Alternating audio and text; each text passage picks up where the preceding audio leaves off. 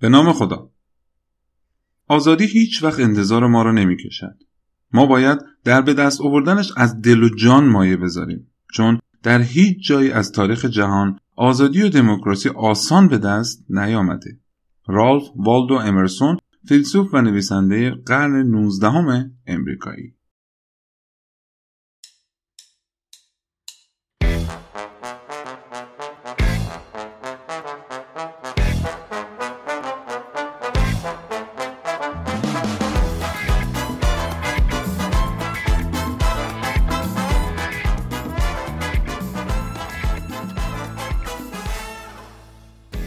سلام.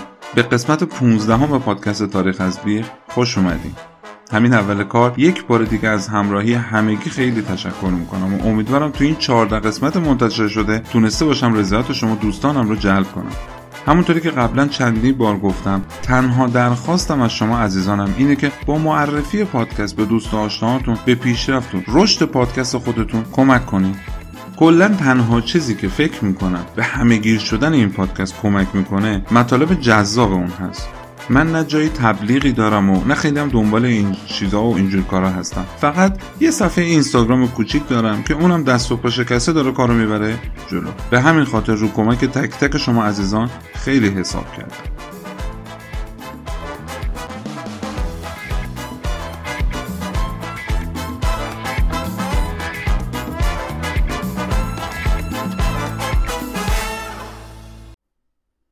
تو قسمت قبل دیدیم که کوروش بعد از اینکه لیدیه رو شکست داد بابل رو هم تونست بیاره جزو قلم روی خودش و هخامنشیان. یادمون هستی که کوروش در ابتدای جنگ با بابل باز هم تونست گوبریاس رو که یک فرد بابلی الاصل بود و حاکم ایلان بود که به دست بخت و نصر به این سمت منصوب شده بود رو بیاره جز سپاه خودش رو به عنوان فرمانده سپاه ازش استفاده کرد. گزنفون همون مورخ یونانی که کتاب کوروشنامه رو نوشته و تو کتابش هم حسابی از کوروش تعریف و تمجید کرده. یه قسمت داره به این عنوان که کوروش چگونه اشخاص رو جلب می‌کرد و میگه کوروش مهربونی خودش رو به همه نشون می‌داد. چون معتقد بود محال اگر روزی کسی به ما محبت کنه ما اونو دشمن خودمون بدونیم. حتی وقتی که کوروش هنوز پادشاه نشده بود و مال و منالی هم نداشت باز هم با کمک کردن به مردم و شرکت کردن در غم و شادیاشون اونا رو دوست خودشون می‌کرد. وقتی هم که پادشاه شد و به ثروت رسید دستور می‌داد تا از غذای خودش به مردم و افراد ضعیف هم غذا بدن. گزانوفون در ادامه میگه آیا کسی وجود داره که از شاهان پارسی بخشنده تر باشه؟ همین کارهای کوروش بوده که باعث می شده با اینکه به یک کشور حمله می‌کرد و اون کشور رو تصرف می‌کرد ولی مردم از حضورش خوشحال بودن و اونو پدر خودشون صدا می‌کردن. گفتم دیگه این کتاب کوروشنامه به صورت قصه و رمان هستش که یه عالم داستان در مورد کوروش تعریف کرده. کروزوس که یادمون از پادشاه لیدیه بود بعد از شکست لیدیه از ایران کوروش اونو با خودش به ایران آورد. یکی از اون جریانات داستان بین کوروش و کروزوس هستش که تو کتاب کوروشنامه اومده و بی رب به این خصلت کوروش نیست. حالا می‌خوام اینجا یه قسمتی از اون داستان رو براتون تعریف کنم.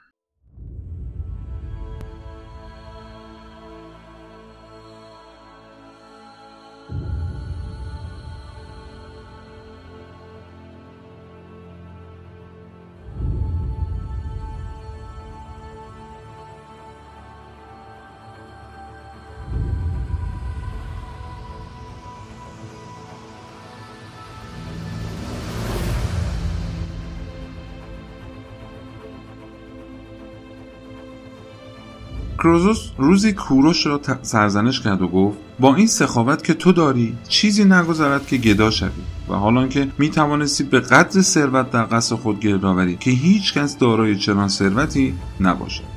کوروش جواب داد اگر وقتی که شاه شدم چنین می‌کردم به عقیده تو چقدر طلا داشتم؟ کروزوس مبلغ خطیری ذکر کرد و کوروش خطاب به کروزوس چنین گفت. شخصی را که مورد اعتماد توست با هیستاس هیستاس به قول گزنوفون یکی از یاران کوروش بوده.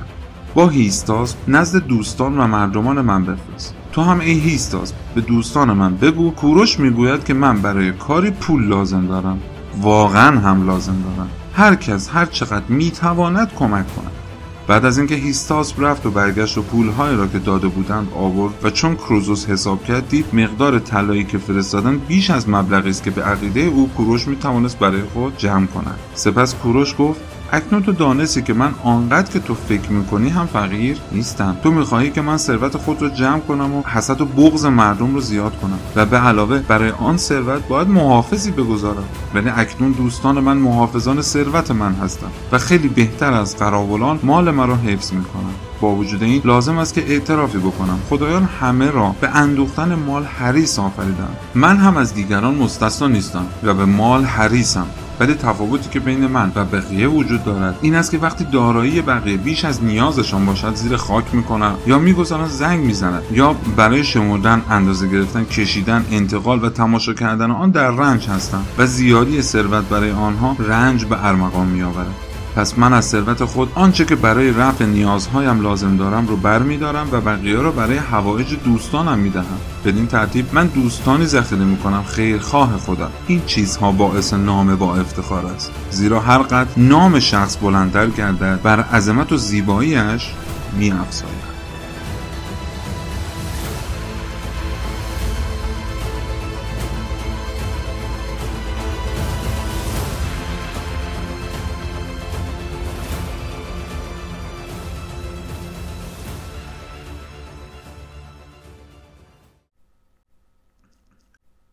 خب حالا از این داستان کتاب کوروشنامه بگذریم و بریم حال و اوضاع این روزهای بابل رو ببینیم که بعد از ورود کوروش به اونجا چه اتفاقاتی افتاده. کوروش قبل از اینکه بخواد برای بابل از نظر سیاسی اقدامی بکنه تصمیم گرفت یک حرکت مذهبی بکنه تا با به دست آوردن دل روحانیون بابل و به کمک اونها بتونه نظر مردم رو هم جلب کنه.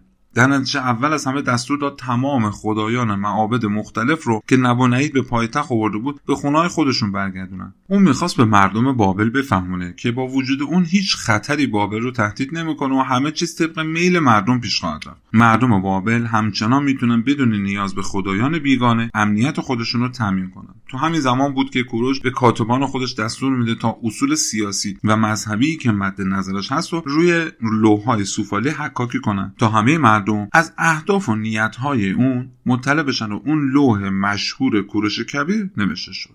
این لوح بسیار با ارزش در اسفند سال 1257 شمسی یعنی حدود 142 سال پیش تو جریان کاوش های بابل کشف شد که متاسفانه مستقیم هم رفت به موزه بریتانیا. هنوز هم در بریتیش موزه لندن هستش. متن ترجمه شده این لوح الان روی سردر سازمان ملل به عنوان منشور حقوق, حقوق بشر وجود داره.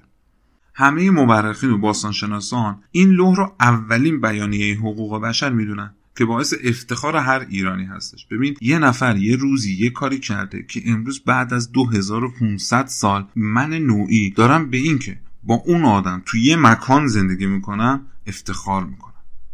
کوروش توی منشور خودش یه جایی میگه من خدایان سومر و اکد که نبونهید با بیاعتنایی به خشم شاه خدایان به بابل اوورده بود به فرمان مردوک خدای بزرگ اونها رو به معابد خودشون جایی که مورد علاقهشون بود بازگردوندن. و بعدش هم تو ادامه میگه که این لطف خدای بزرگ مردوک بود که بدون جنگ من تونستم وارد بابل بشم. تا خرابی به بار نیاد و نبونید شاه کافر به من تحویل داده شد. خودتونم می‌بینید کوروش با اینکه یکتا پرست بوده و اصلا دینش با دین مردم بابل یکی نبوده ولی میاد حرفاش یه جوری بیان می‌کنه که به دل عموم مردم بابل بشینه و بتونه دل مردم رو به دست بیاره که خدایش هم خوب تونست این کارو بکنه. و باز هم مثل دفعات قبلی اصلا به اون به عنوان یه کسی که اومده کشورشون رو اشغال کرده نگاه نمی‌کنه بلکه اونو ناجی خودشون از دست ظلم های نبونید و دولتش می‌دونستن. به طور کلی کوروش هیچ وقت اعتقادات دینی خودش و آین اهورامزدا رو به هیچ کس تحمیل نکرد. اون خودش رو پادشاه تمام جهان می‌دونست و باید برای اعتقادات و آینهای اونها از خودش انعطاف نشون می‌داد تا بتونه نه تنها به خودشون حکومت کنه بلکه به دلهای اونها حکومت بکنه و با این کار آزادی لازم رو برای گسترش امپراتوری به دست آورد. چیزی که الان تو این دور زمانه هنوز خیلی از کشورهای دنیا بهش نرسیدن و می‌خوان طرز فکر خودشون رو به همه بقبولونن و بگن این چیزی که ما میگیم درست ترینه حالا چه از نظر مذهبی چه از نظر سیاسی یا هر چیز دیگه.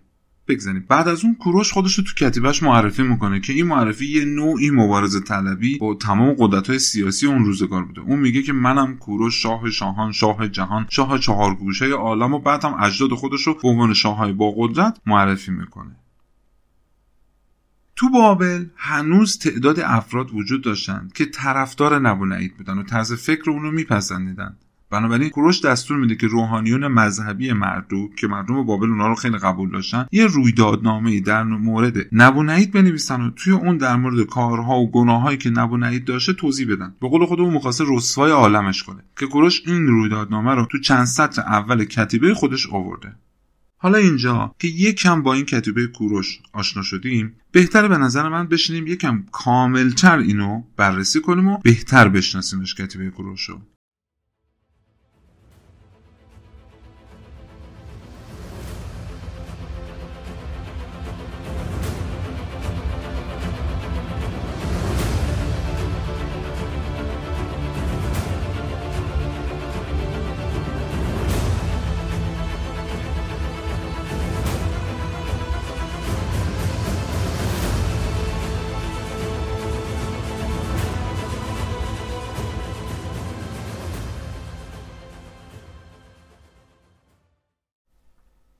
این کتیبه 45 خط یا سطر داره که به دو بخش تقسیم میشه. 19 خط اول بخش یک هستش که در مورد نبونعید و کوروش حرف زده که به هر دوی اونا به صورت سوم شخص اشاره می‌کنه و همونطوری که قبلا گفتم این قسمت به دست کاهنان بابل نوشته شده و از خط 20 به بعد بخش دوی کتیبه هستش که طولانی تر و از زبان خود کوروشه. حالا میریم تو کتیبه تا بیشتر باش آشنا بشیم. متن کتیبه اول از همه میگه که مردوک شاه خدایان بابل رو در زمان فرماندهی پادشاه بابلی منظور نبونعیده نظاره می‌کرد و از توهین به مردوک و مقدساتش و برانداختن آینهای مردوک و تحمیل مالیات های سنگین به مردم و انتقال خدایان دیگه از نقاط مختلف کشور به پایتخت بسیار خشمگین شده بود. اسم نبونه تو این قسمت کتیبه از بین رفته. ولی چون اسم پسرش که نایب سلطنه اون بوده سال مونده میشه فهمید منظور از پادشاه بابل همون نبونعید هستش. این تا اینجا شد هشت خط اول کتیبه.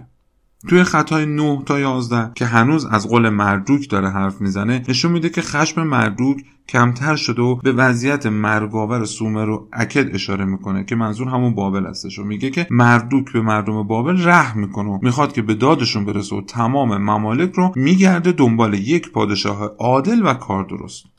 توی خطهای دوازده تا 15 میگه که مردوک شاه انشان رو برگزید و اون رو برای نجات مردم بابل پسندید. دست اونو گرفت و قلب کوروش رو پر کرد از لطف و مهربانی خودش. توی خطوط 16 و 17 در مورد تصرف بابل صحبت می‌کنه و میگه که با کمک مردود کوروش بدون جنگ و خونریزی وارد بابل شد. خطهای 18 و 19 میگه که تمام بابلیان پادشاه کوروش رو پذیرفتن و به پاهای کوروش بوسه زدن و خیلی از حضورش خوشحال بودن که از چهره هاشون هم کاملا مشخص بود. اینجا بخش اول کتیبه که به دست کاهنان و روحانیون بابلی نوشته شده بود تموم شد. بخش دوم که از قول خود کوروش هست با این جمله تو خط بیستم شروع میشه و میگه منم کوروش شاه جهان شاه بزرگ و بقیه حرفا که قبلا گفتم و خودشو معرفی می‌کنه. تو خط 21 و 22 هم اجداد و تبارش رو به عنوان شاهان انشان و شاهان بزرگ معرفی می‌کنه و میگه که بل یا همون مردوک و نبو که یکی دیگه از خدایان بابل هستش پادشاهی منو پذیرفتن. از خط 23 تا خط 26 کارهایی که در بابل انجام داده و می‌خواد انجام بده رو تشریح می‌کنه. اول ورود صلحآمیز خودش به بابل رو میگه و بعد هم اصلاحات مذهبی که انجام داده و آزاد شدن بابل از آشوب و ستم پادشاهان قبلی و به وجود اومدن امنیت در شهر. باز تو خط 27 و 28 در مورد حمایت مردوک از خودش و پسرش کمبوجی و سپاهش رو بیان می‌کنه. تو خط 29 و 30 هم اعلام می‌کنه که از هر گوشه جهان با هدیه های سنگین اومدن و به پاهای من بوسه زدن و پادشاهی منو پذیرفتن. از خط سی تا خط سی و چهار میگه که مردم و خدایانی که نبونعید و پادشاهان دیگه به زور به پایتخت آورده بودن رو به سرزمین های خودش برگردوندن و باعث خوشحالی مردوک و بقیه خدایان شدن. خطوط 35 و 36 هم. میگه حالا که من باعث شادی خدایان شدم امیدوارم که اونا هم در عوض عاقبت خوب برای خودم و پسرم کمبوجی و همینطور عمر طولانی برایم از مردوک بخوان و بگیرن. توی سطرهای 37 و 38 هم پیشکش ها و قربانی هایی که برای مردوک هدیه داده رو میشماره. از خط 38 تا 43 شهر میده که بابل رو دوباره آباد کرده و بناهایی که از نو ساخته رو تشریح می‌کنه. تو خط 44 و 45 هم باز هم از مردوک عمر طولانی و سلطنت پایدار درخواست می‌کنه. حالا اگر براتون جالب باشه یه کلیپ کوتاهی درست می‌کنم و عین متن ترجمه شده رو تو صفحه اینستاگرام می‌ذارم تا تماشا کنید.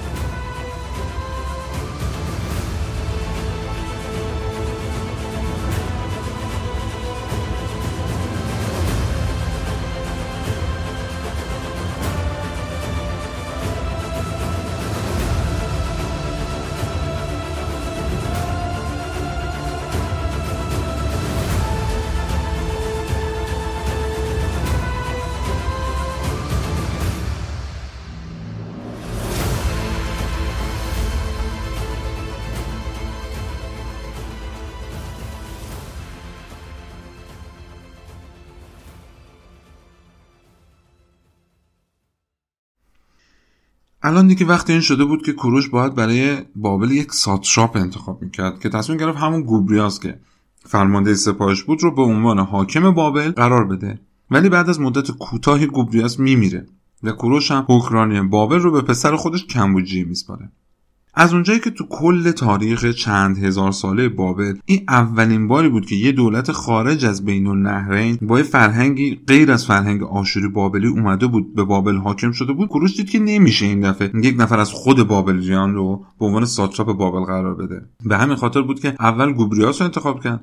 بعدش هم کمبوجیه رو. ولی خب سپردن این کشور با مردم هزار چهره به پسر کم تجربه خودش و اینکه همه اون رو بپذیرن کار راحتی نبود. کوروش هم نمی‌تونست انتصاب این پادشاه جوان رو به بابلی ها تحمیل کنه. ممکن بود برای حکومتش خطرناک باشه. یا اینکه وقتی بابل رو ترک کنه بره جون پسرش در خطر بیفته. برای همین کوروش اولا با اجرای تمام مراسم مذهبی و سنتی خود بابلیان تاجگذاری کمبوجیه را انجام داد. بعدش هم تصمیم گرفت که اول بهار مسئولیت برگزاری جشن آغاز سال رو به کمبوجیه بسپاره. اگه یادتون باشه زمانی که کوروش به بابل حمله کرد اواخر پاییز بود. الان چیزی نمونده که به بهار برسیم و اون جشن سال نو بابلیان شروع بشه. همون جشن آکیتو که قبلا در موردش صحبت کردیم و برای مردم بابل خیلی مهم بود. کمبوجی هم اینجوری می‌تونست رفاقت خودش با بابلی ها و دنبال روی کوروش بودن رو به همه مردم نشون بده. کمبوجیه تمام مراسم این جشن رو کامل انجام داد و اینجوری شد که پادشاه بابل شد و کوروش هم شاه شاهها از اون سال به بعد دوباره بابل به همون جایگاه قبلی خودش برمیگرده. تولید و تجارت اونجا رونق پیدا می‌کنه و وضعیت مردم رو به بهبود میره. تمام سوریه، فینیقیه، اورشلیم، فلسطین همه اینا که تا اون موقع جزو بابل محسوب می‌شدن اومدن زیر سلطه کوروش و هخامنشیان. عاقبت نبونایی چی شد؟ کوروش وقتی هنوز تو بابل بود و هنوز به ایران برنگشته بود نبونید رو به کرمان که اون موقع یه جایی بوده خشک و بی آب و علف در جنوب پارس تبعید می‌کنه و بهش میگه که اون زمانی که تو تو ناز و نعمت پادشاه بابل بودی ترجیح دادی بری تو بیابونای عربستان زندگی کنی. حالا هم لیاقتت همونه که تو همون بیابونا باشی و نبونایی تا آخر عمر که میشه یک سال بعد از اون تو همون کرمان باقی موند و مرد. کوروش حالا باید در مورد اسرا و برده هایی که طی چند صد سال به بابل آورده شده بود تصمیم می‌گرفت که اکثر اونها یهودی بودن. طبق تمام نوشته هایی که از بابل به جا مونده کوروش به هیچ وجه تو بابل خشونت به خرج نداده و با همه مردم و قوم ها مهربان و نرمخو بوده. ولی به گفته تورات کوروش به یهودی های بابل توجه خاصی داشته.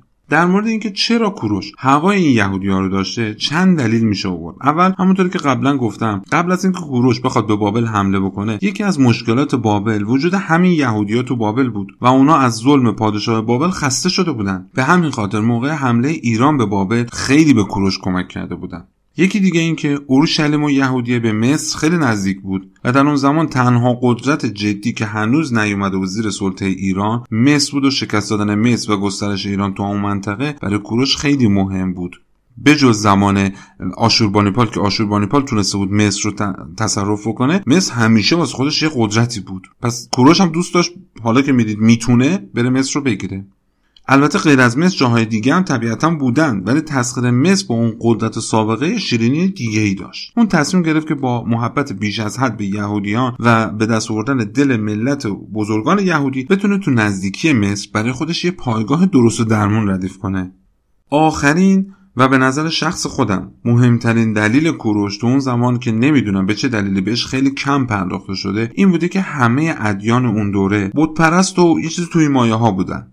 تنها قوم هایی که قبل از مسیح یک تا پرست و خداپرست بودن و به خدای ماور و طبیعه و بدون مکان اعتقاد داشتن و همینچنین به روز قیامت و جاودانه بودن روح و از اینجور اعتقادات دینی معتقد بودن این ایرانی های اهورا مزدا پرست بودن و یهودیان یهوه پرست به خاطر همین اعتقاد مشترک ایرانیان و یهودیان بوده که کوروش یهودیان رو آزاد می‌کنه و برمیگردونه به اورشلیم. حالا بریم جلوتر. باز هم میگم این آزاد کردن یهودیان تنها لطف کوروش به اونها نبوده. کوروش خیلی به اونها حال داده.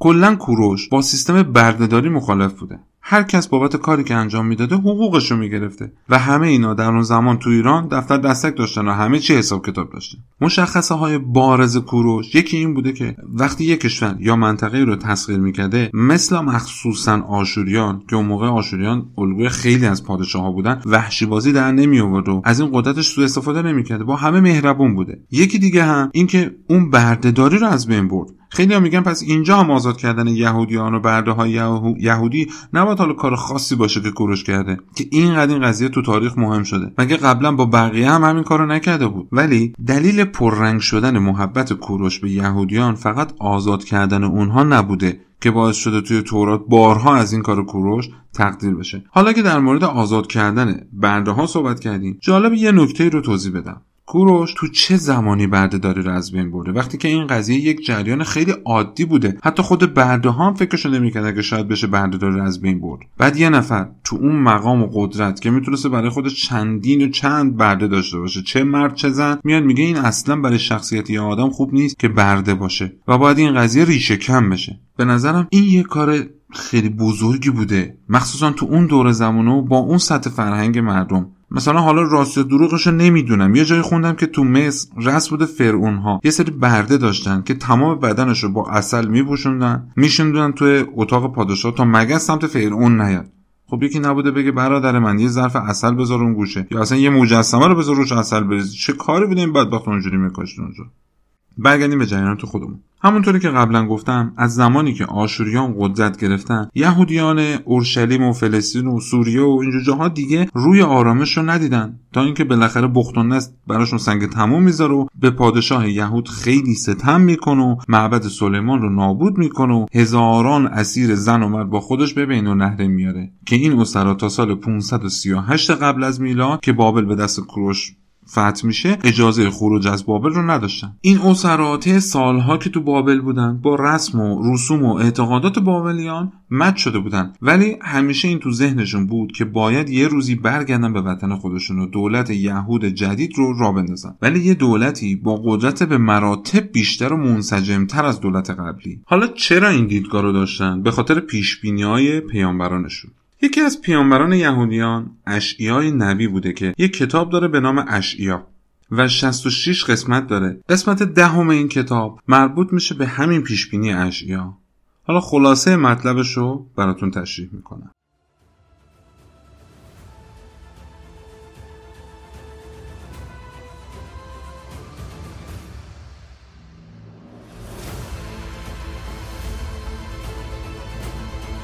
بعد از اینکه خداوند یهود را از دست سناخریب نجات داد یهودیان همچنان به گناهان خودشون مشغول بودند که خداوند تصمیم گرفت تنبیهشان کند پس آشوریان به یهودا حمله خواهند کرد و خرابش خواهند کرد و یهودیان را به اسارت خواهند برد. ولی بعد از مدتی خود آشوریان به واسطه کبر و غرور پادشاهانشان از بین خواهند رفت. به دست قشون خدا که آنها ابزار دست خدا هستند. فکر می‌کنم این قشون مادی ها خواهند بود که قدر نقره و طلا رو نمی‌دونن و ارزشی هم براش قائل نیستن. بعد از اون بابل عروس ممالک دیگر آباد نخواهد شد. خداوند نسبت به یعقوب نظر عفو خواهد داشت و باز بنی اسرائیل را در عراضیش برقرار خواهد کرد.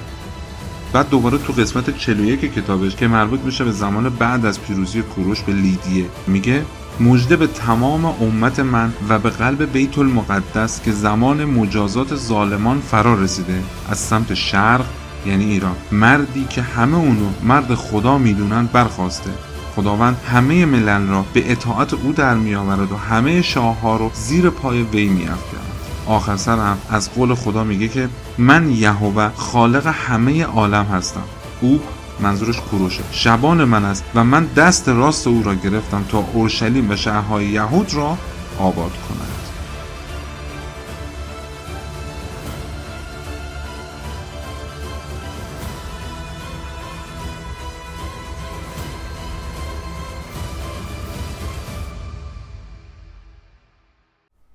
البته این چیزی که من تعریف کردم یک چکیده خیلی خلاصه از اصل کتاب هستش. ناهوم و ارمیای نبی هم جداگانه تو کتاب خودشون در این موارد صحبت کردن حرفای مشابه زدن که دیگه سراغ اونا نرفتم ولی یک کتاب دیگه مقدس یهودیان هست به نام ازرا که این هم یکی دیگه از کتاب های عهد عتیق به شمار میاد که توی اون داستان مفصلتری در مورد فتح بابل و بازگردوندن یهودیان به اورشلیم گفته. این کتاب ده فصل داره. که فصل یک تا شیش اون در مورد حکومت کوروش صحبت کرده. نکته جالب اینجاست که تو این کتاب کوروش رو کوروش مسیح نام برده. تو ادیان ابراهیمی مسیح به رهبری گفته میشه که توسط خدا انتخاب شده باشه. این تعریف مسیح تو ادیان ابراهیمی. پس اینجا هم ازرا منظورش این بوده که کوروش به دستور خدا معمول شده که اورشلیم رو آزاد و از نو آباد کنه. بعد میگه که کوروش حکومت یهودیه رو به یک شاهزاده یهودی میسپاره به نام شش بزر و تمام ظروف مقدسی که بخت و از اورشلیم به غنیمت با خودش به بابل آورده بود رو به اون میسپاره که 5400 قطع ظرف طلا و نقره بوده تا به معبد سلیمان برگردونه. طبق گفته کتاب ازرا 42360 اسیر یهودی به همراه شش بزر شاد و آوازخوانان به اورشلیم برمیگردن. نکته دیگه که اینجا هست اینه که اکثر این افرادی که به اورشلیم برگشتن افراد فقیری بودن. اون عده از یهودیان که دیگه تونسته بودن برای خودشون تو بابل اسم و رس و پول و دست و پا کنن حاضر نشدن کسب و کارشون رو ول کنن و برگردن به یهودیه. در نتیجه از نظر مالی هم کوروش به اونو برای بازسازی معبد خیلی کمک کرد. بعد از حدود دو سال یهودیان می‌تونن پایه های معبد رو بسازن. ولی بین یهودیانی که تو بابل مونده بودن و اونایی که به اورشلیم رفته بودن سر ساختن معبد اختلاف میفته که داستانهای خودشو داره و وارد جزئیاتش دیگه نمیشن. فقط اینکه کوروش خودش ورود می‌کنه تا مشکل رو حل کنه ولی مسئله حل نمیشه. تا اینکه کوروش هم دستور میده کار ساخت معبد متوقف بشه و شروع مجدد پروژه دیگه به عمر کوروش قد نمیده. پادشاه های بعدی هخامنشیان این کار رو ادامه میدن که زمان خودشون بهشون خواهیم رسید.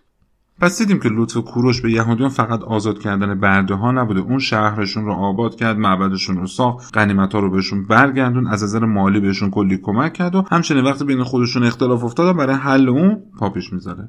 این نکترم بگم. اون یهودی هایی که به کشور خودشون برنگشته بودن تعداد زیادشون وقتی این خلق و خوی کوروش دیدن تصمیم گرفتن که به ایران بیان و تا سالها تو ایران باقی موندن. بریم جلوتر از داستان ها و جریاناتی که همین یهودی های مقیم ایران درست کردن رو هم براتون تعریف می‌کنم.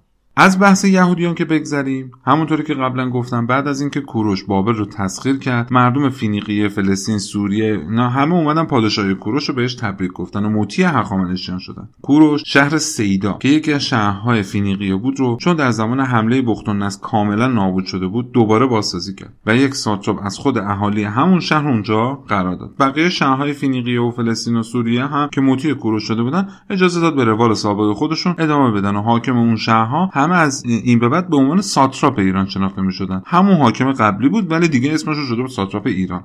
تمام ساتراپی هایی که زیر پرچم ایران و هخامنشیان بودن موظف بودن مالیات پرداخت کنند و در زمان جنگ باید برای سپاه ایران نیرو میفرستادند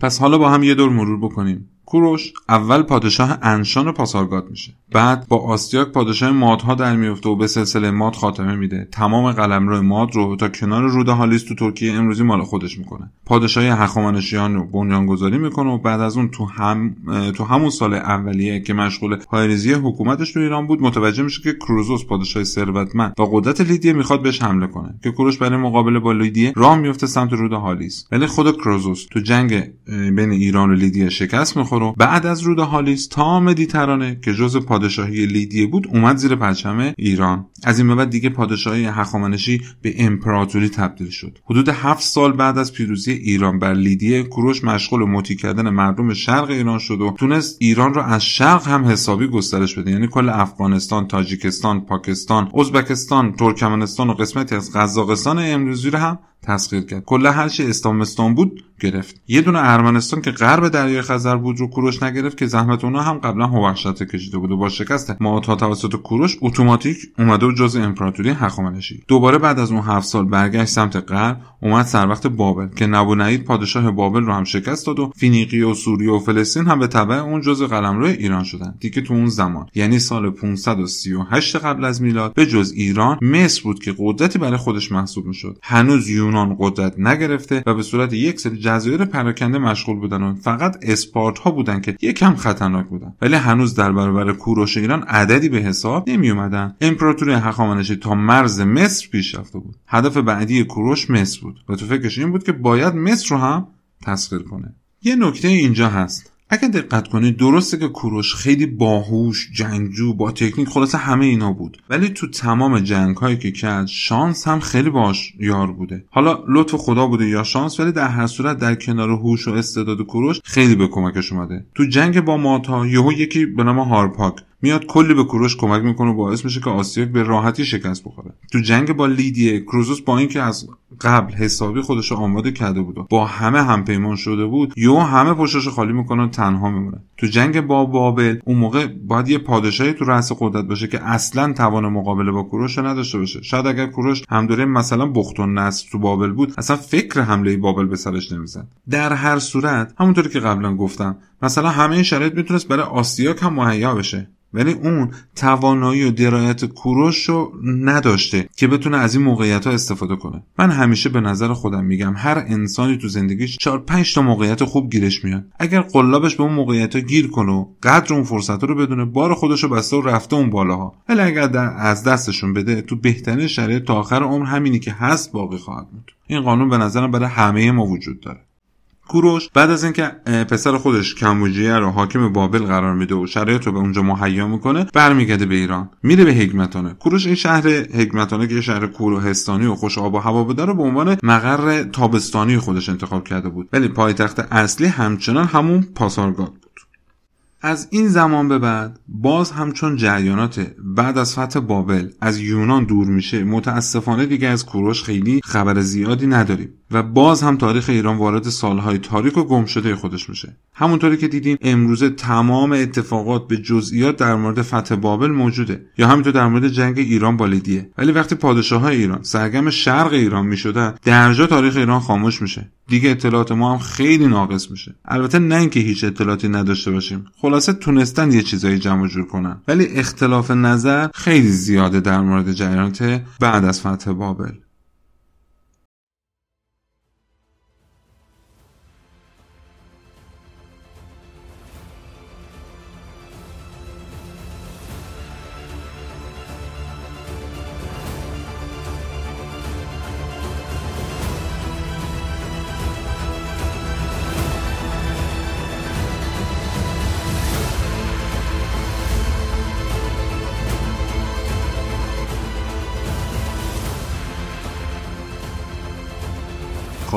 اینجا دیگه زمانمون به انتهای خودش می‌رسه. ادامه ماجراهای کوروش رو می‌ذاریم برای قسمت بعدی پادکست. می‌دونم جریانات کوروش خیلی طولانی شد و چندین قسمت رو به خودش اختصاص داد. ولی یادمون نره که ما داریم در مورد کوروش صحبت می‌کنیم. کسی که من فکر می‌کنم وقت گذاشتن براش ارزشش رو داره.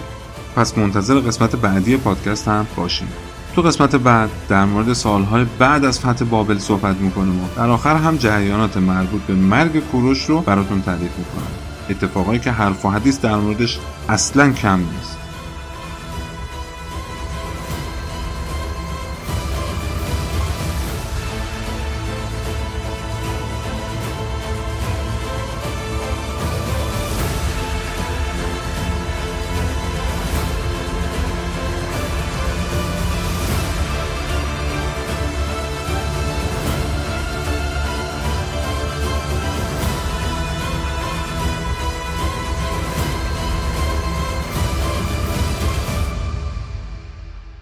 پادکست تاریخ